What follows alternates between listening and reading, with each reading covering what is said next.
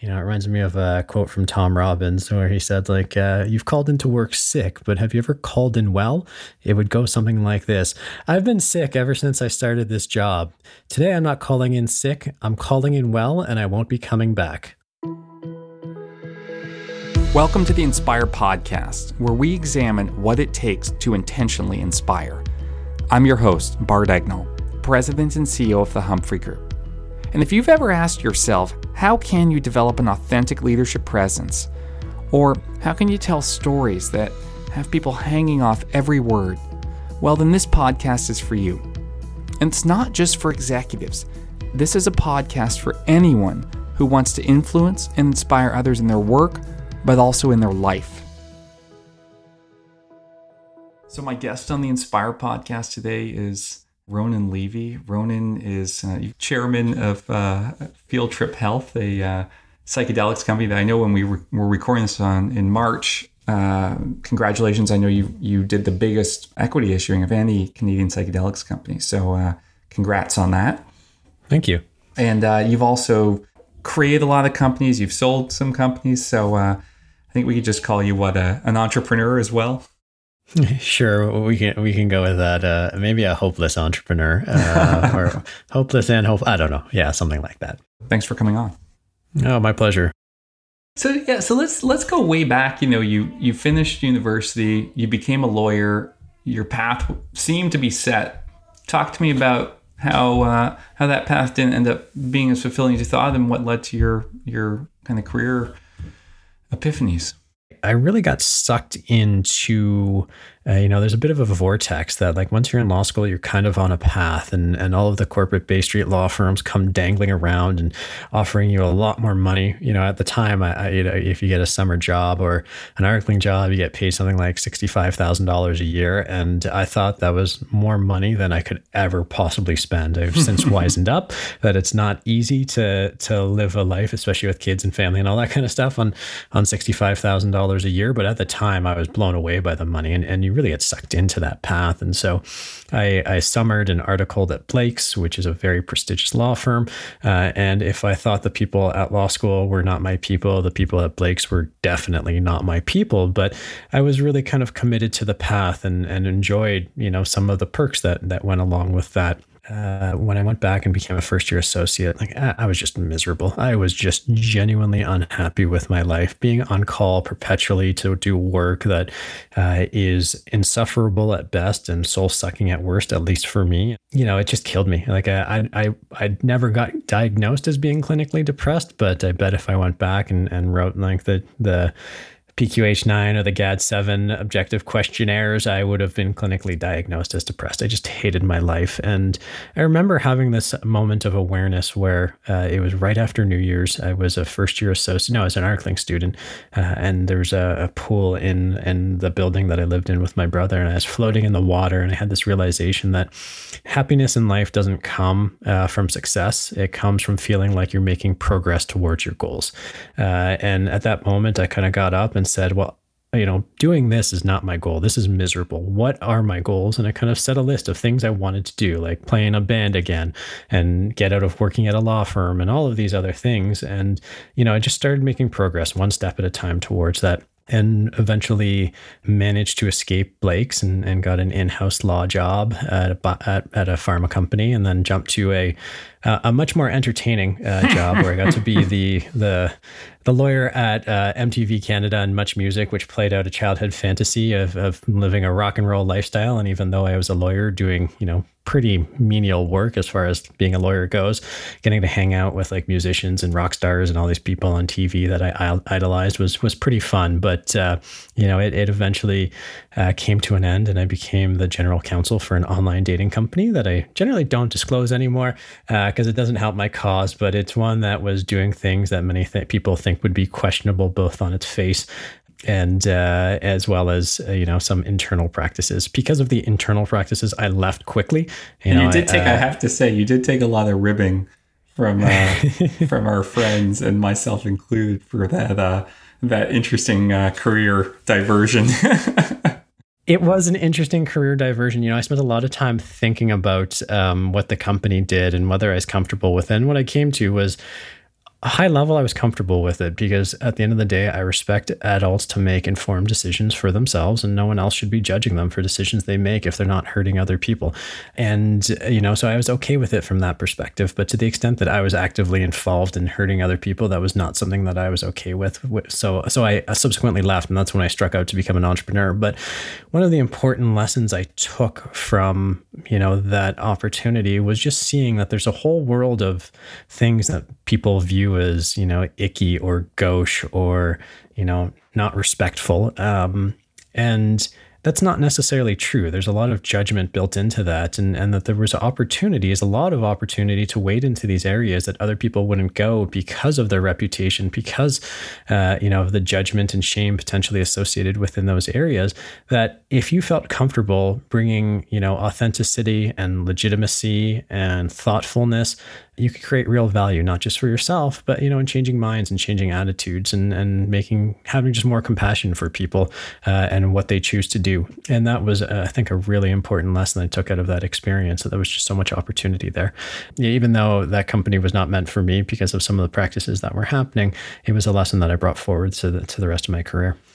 Yeah, I think that that kind of career in a decade, and you know your your self awareness that law was not for you, or at least big big firm law that you um, you know want to be a different person is is something that really cuts to the heart of like what it means to lead is that you have to start by knowing yourself.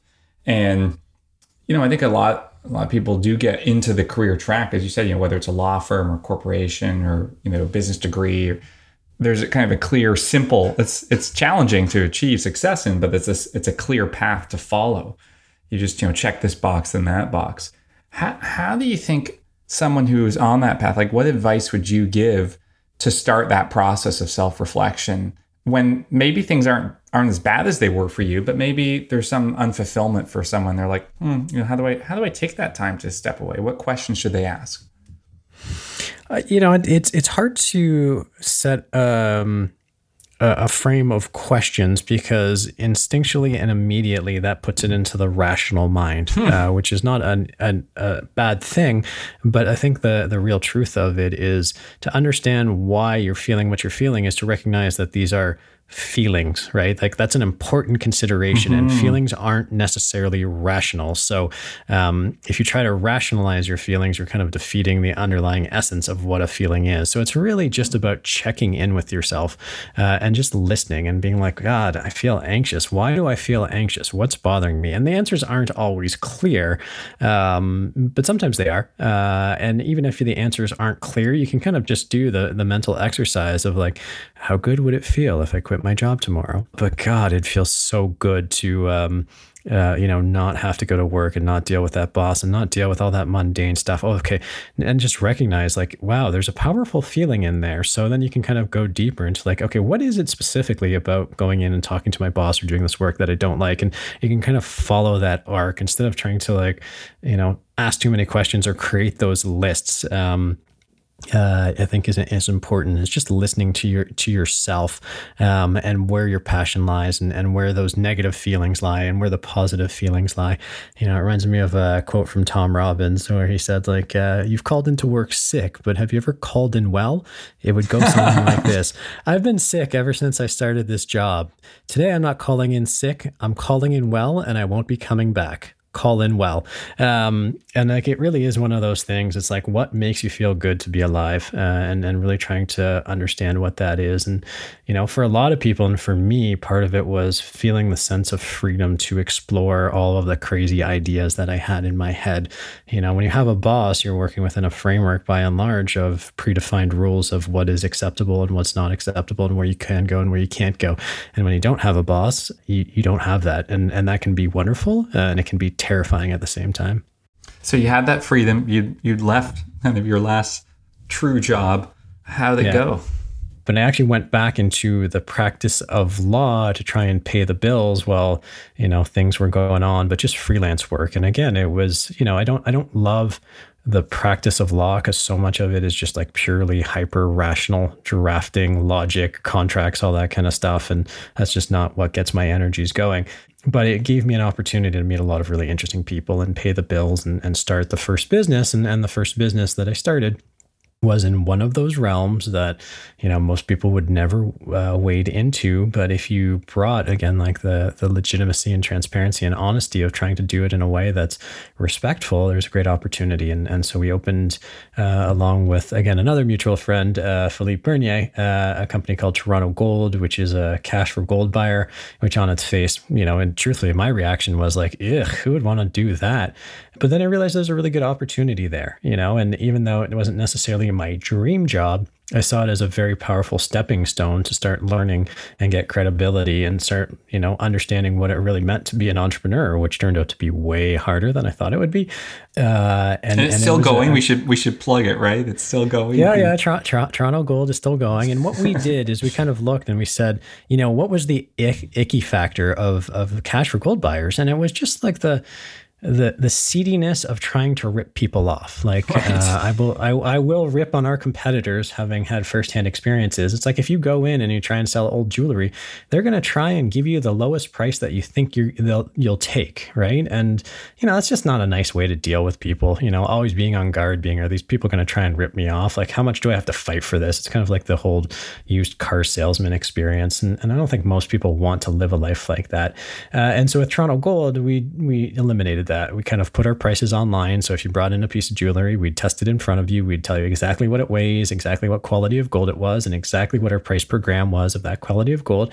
And then you were free to take it or leave it. And, and there was no haggling, there was no hassle, there was no negotiation. It was just really easy. And I think how people want to deal with uh, businesses these days. And, and, and so it's been a, you know, a pretty good success. I wouldn't say it's a smashing success, but it continues to operate.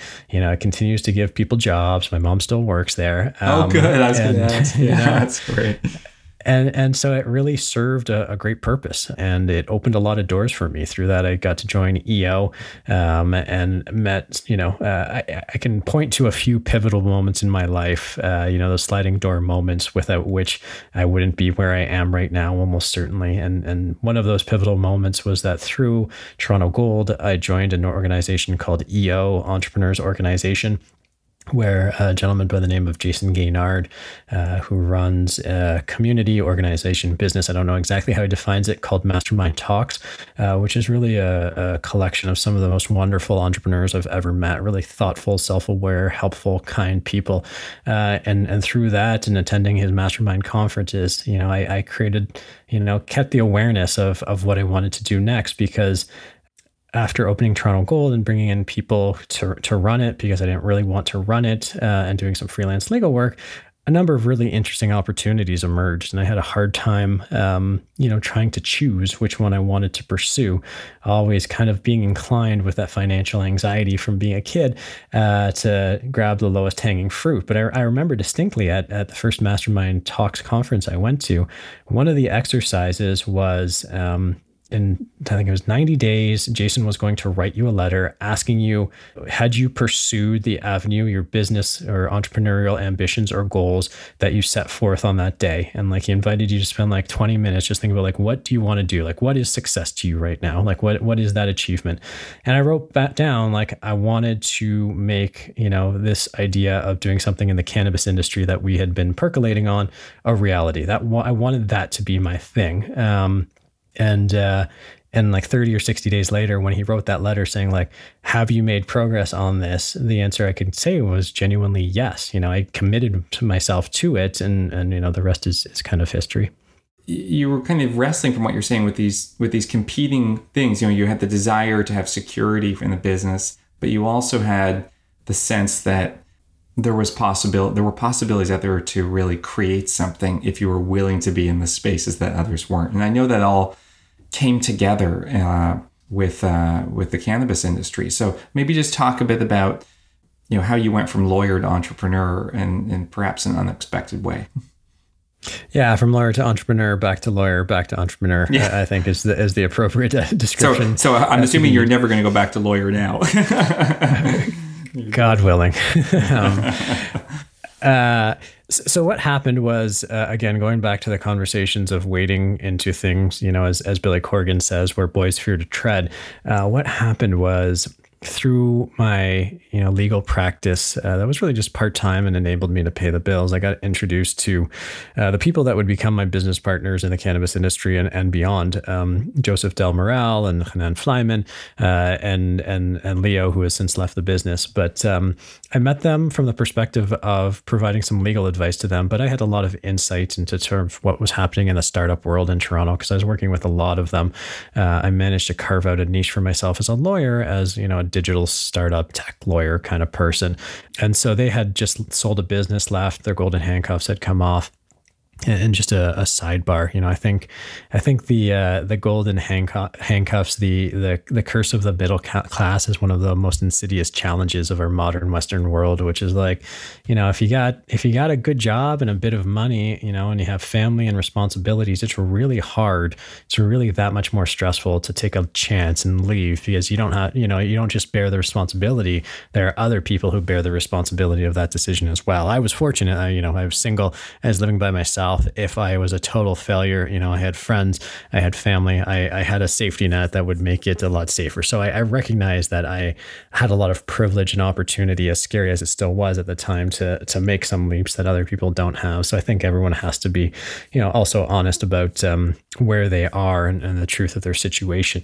But um, you know, at that time, I, I met uh, Joseph and and Hannan, and and they were trying to create a new business. They were ideating on a whole bunch of things, and um, I was helping them from a legal perspective, but also from an ideation perspective. And and so the story goes, they they started one of the ideas. I did some legal work for it, and they got it off the ground, and they quickly shut it down because it wasn't working. So they went back to the drawing board, quite literally, a whiteboard in their office on Queen Street and uh, we met because they wanted to sort of just talk through their ideas and get my feedback. And they had like 10 ideas listed on the whiteboard. And we kind of went through all of them. And apparently, I said all of them were, um, you know, less than ideal. Uh, I probably used words a little more, more co- colorful than that.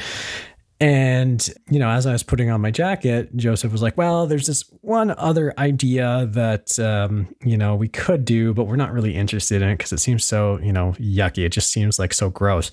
And I'm like, what's that? And they're like, well, laws around medical cannabis in Canada are changing, and there's an opportunity to create an online marketplace where people get information about the different providers of medical cannabis and all the different strains. And I was like, and why aren't you guys doing that already? Hmm. You know, you so rarely get an hmm. opportunity hmm. where you don't have to worry about product market fit. You know, we know people like cannabis, we know people consume cannabis. You know, if you're giving legal cover to that now, this is an amazing opportunity. And for me, even though I wasn't a big cannabis advocate, I, I was definitely, you know, socially progressive and socially liberal, being like, it is absolutely crazy to put people in jail for, you know, what is this, mm-hmm. relatively speaking, harmless substance. Like the harms of trying to enforce these laws, which are, you know, the laws are just ridiculous. And I can go on a huge diatribe about that, but I won't.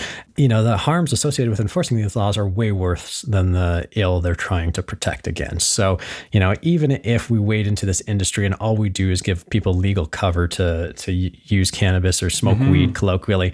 Uh, I'm okay with that. That is, to me is a success. And if we grow an amazing business out of that, then like it's a win-win because I've done something I genuinely believe is right, and we've had a great success. Do well, and you know what's the, mm-hmm. what's the expression? You can uh, do well by doing good. And they're like, but cannabis seems like such a shady industry. um, you know, we don't want to get involved with that. And I'm like, it may be, it may be not. But the truth is, like, I've just come from opening a cash for gold business.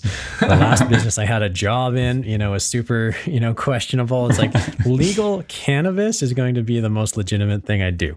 Um, so if you guys aren't going to do it, then I'm going to do this because this is too good of an opportunity to pass up. And so after cajoling them for a while, they they kind of got their heads around it, and and we all joined forces. And out of that, Canadian Cannabis Clinics and Cannabis RX was born, uh, which grew to become the largest network of cannabis specialized medical clinics in Canada, uh, which we then sold to Aurora Cannabis Inc., which we helped grow into one of the largest global producers of cannabis, and uh, it was a, it was an amazing, incredible ride. And you know, not only did it change their minds uh, about cannabis, which had gone from a very negative perspective uh, to positive, it, it really changed my mind as well. Because I went in from the perspective of, cannabis is like you know it's it's a drug of illicit use i'll say that right. i was really agnostic if uh, skeptical at best to the therapeutic applications of cannabis uh, but again philosophically i thought you know it was okay to do this even though i didn't necessarily believe it was quote unquote medicine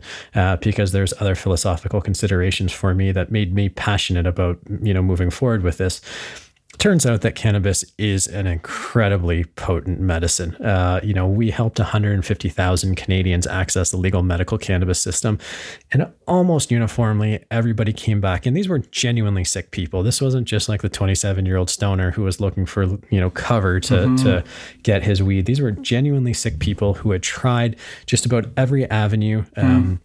For some relief, and finally turned to cannabis usually not always but usually as, as a last resort option because nothing else had worked. And for so many of those people it was truly life changing you know for some people mm-hmm. it, whatever they use the cannabis for it helped it resolve or it helped them manage them symptoms beautifully. For other people we heard the feedback like yeah it did nothing for my back pain but you know what? I slept through the night last night and that's the first time i've done that in seven years and that wow. alone has changed my life. And you hear this story over and over and then you talk to the physicians um, you know that eventually started working with with us. And almost uniformly they're going to tell you that cannabis has been the single most effective therapeutic agent that they've worked with.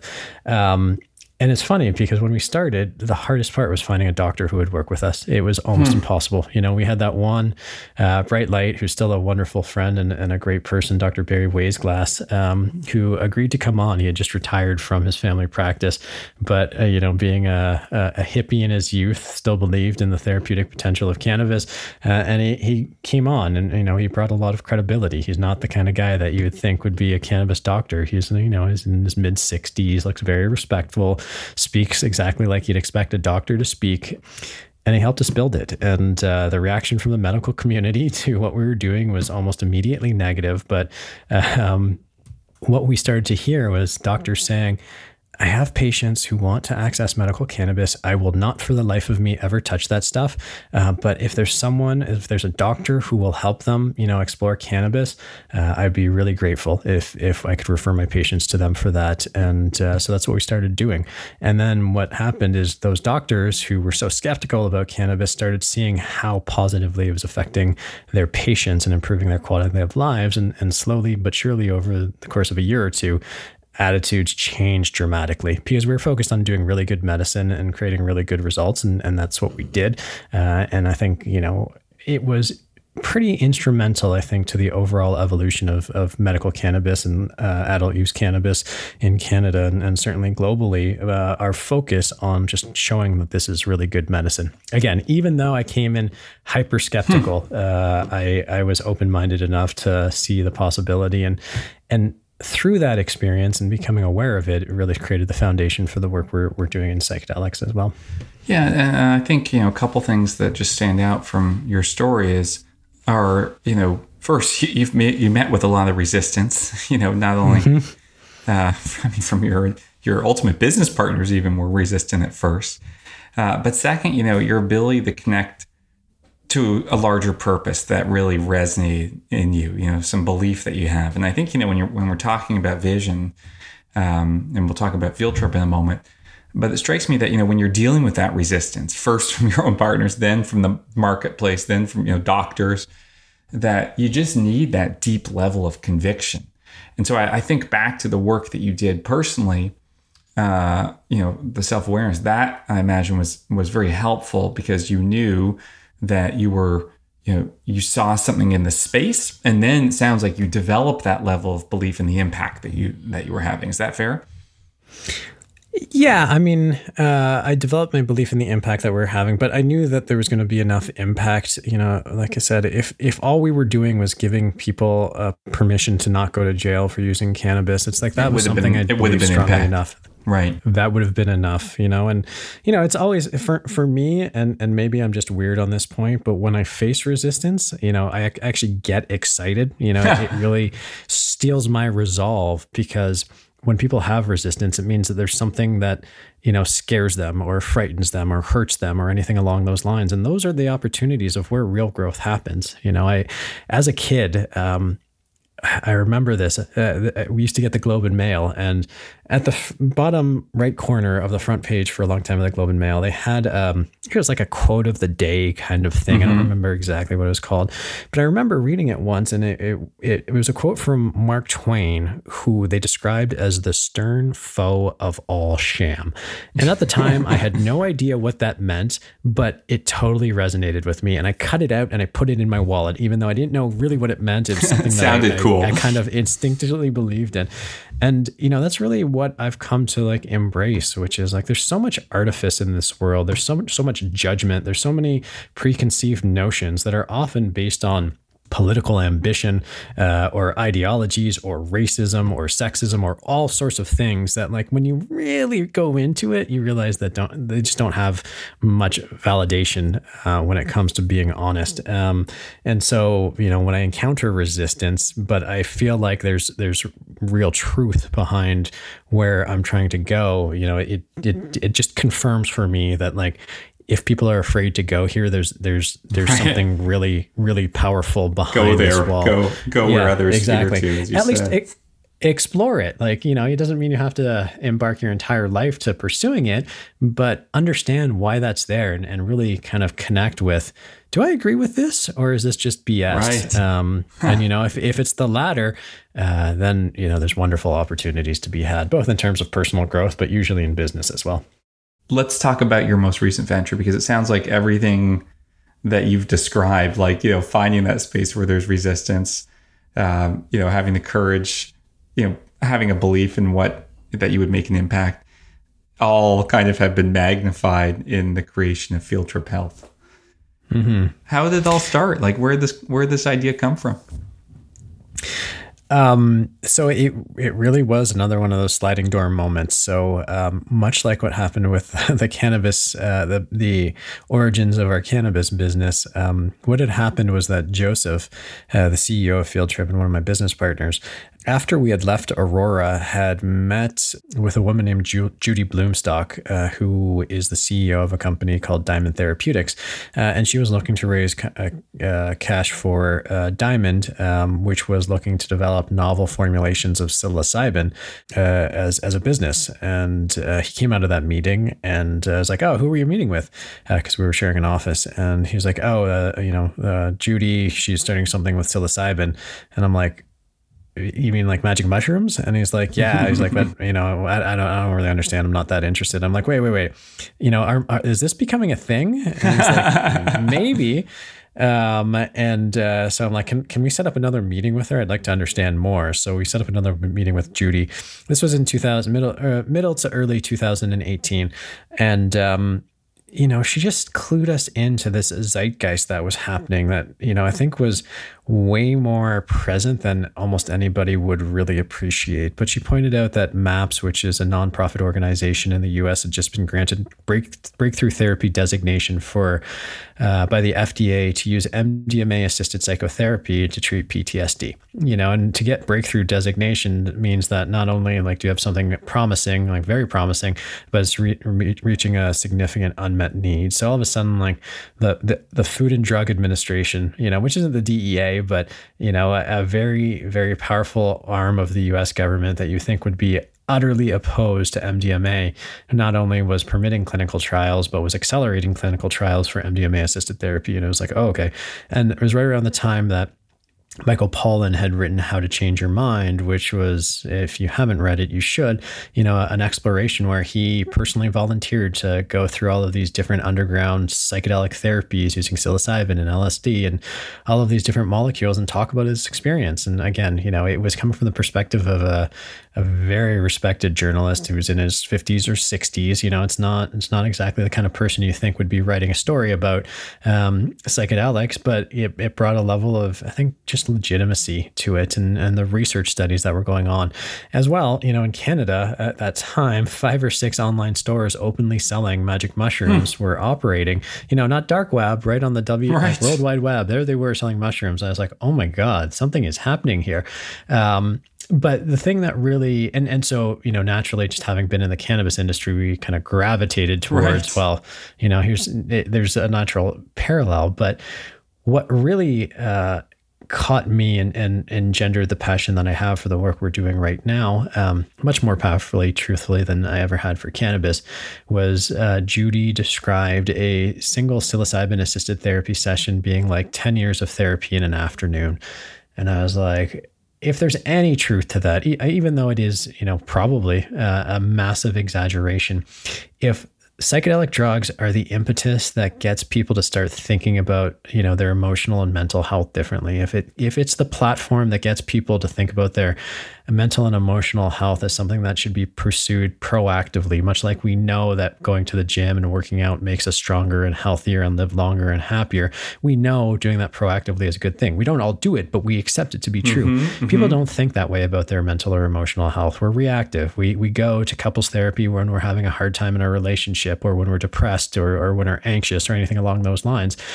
But if people could start doing that proactively and proactively pursue their own growth and their awareness like there would there is not uh, a more impactful thing that I think I can be doing in my life than to change that narrative. And if psychedelics are the platform that drives that, then amazing. We're doing psychedelics. And of course, much like with the cannabis uh, opportunity, there was immediate resistance being like, there's no opportunity here. Like, what could we possibly do? Um, you know, all of the, unlike cannabis where the laws had changed, psychedelics are still all scheduled.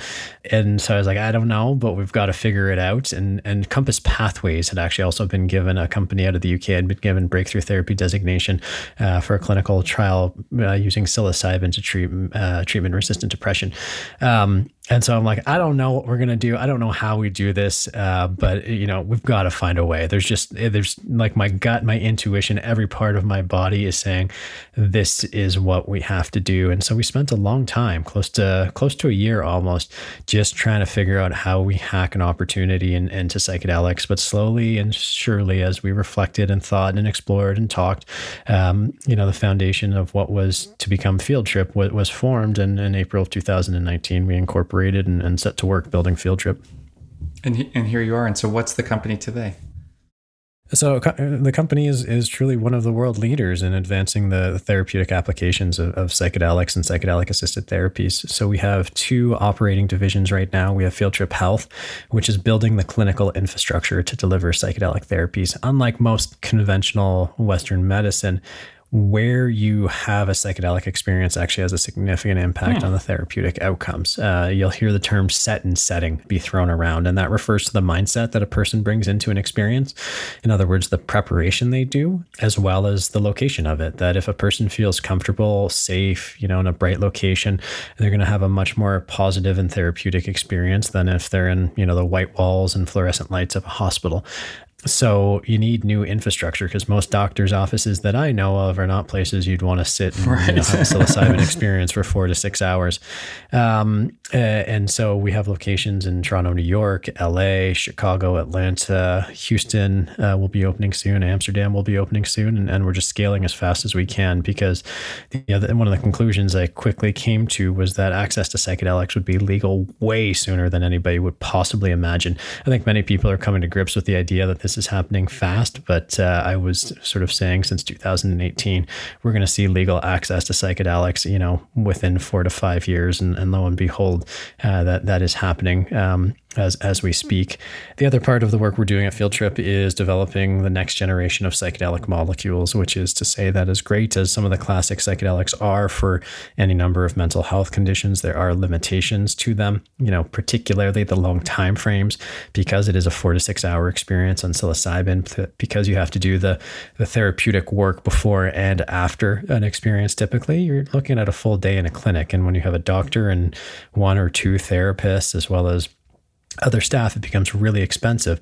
Uh, and even though the results that we're seeing around psychedelic assisted therapies are just mind blowingly positive, you know, we're seeing results suggesting that a single psilocybin assisted therapy session can provide antidepressant effects for up to five years. Um, you know, MDMA, three, three MDMA assisted therapy sessions in the phase two clinical trials that MAPS was conducting led to 70% of uh, participants who had chronic severe PTSD for an average of 17 years to no longer qualify as having PTSD according to the DSM 5 manual. So you're, you're looking at an effective cure um, for PTSD, whereas previous standards of care were a 30% improvement in symptoms, which is basically nothing at all. Um, and so we're talking game changing uh, effectiveness in, some of the most intractable conditions that we're facing as a society. And, and it's not just, you know, treating depression. It's like all the follow-on effects, which is the comorbidities associated with depression are are significant. So, you know, the, co- the, hospitalization costs go up, the hospitalizations go up.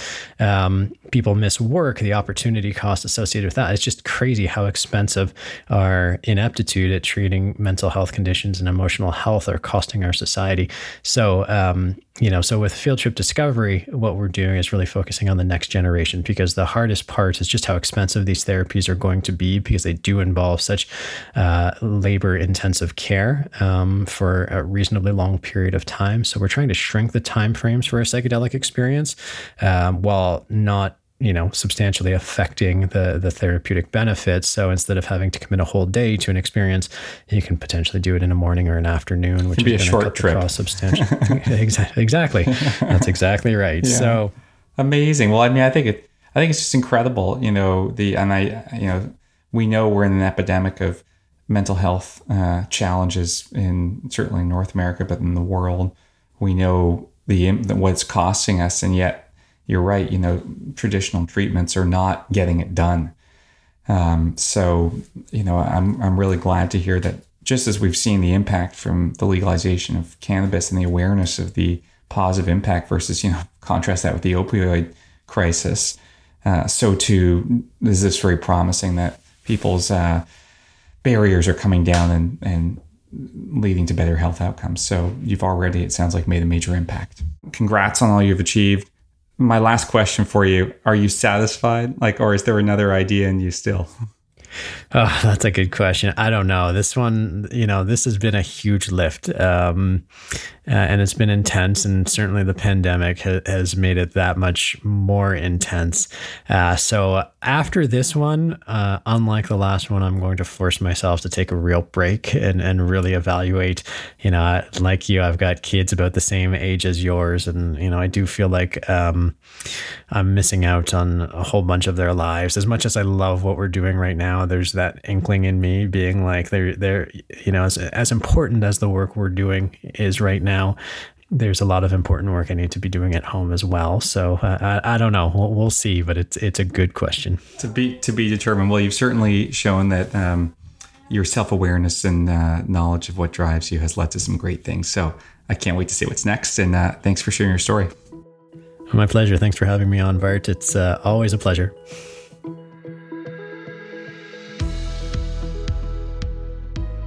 I hope that conversation with Ronan Levy was as uh, interesting for you as it was for me. It's really neat for someone I've known for two decades to see their career and their personal values and how those you know align and now culminate in something really exciting in field trip.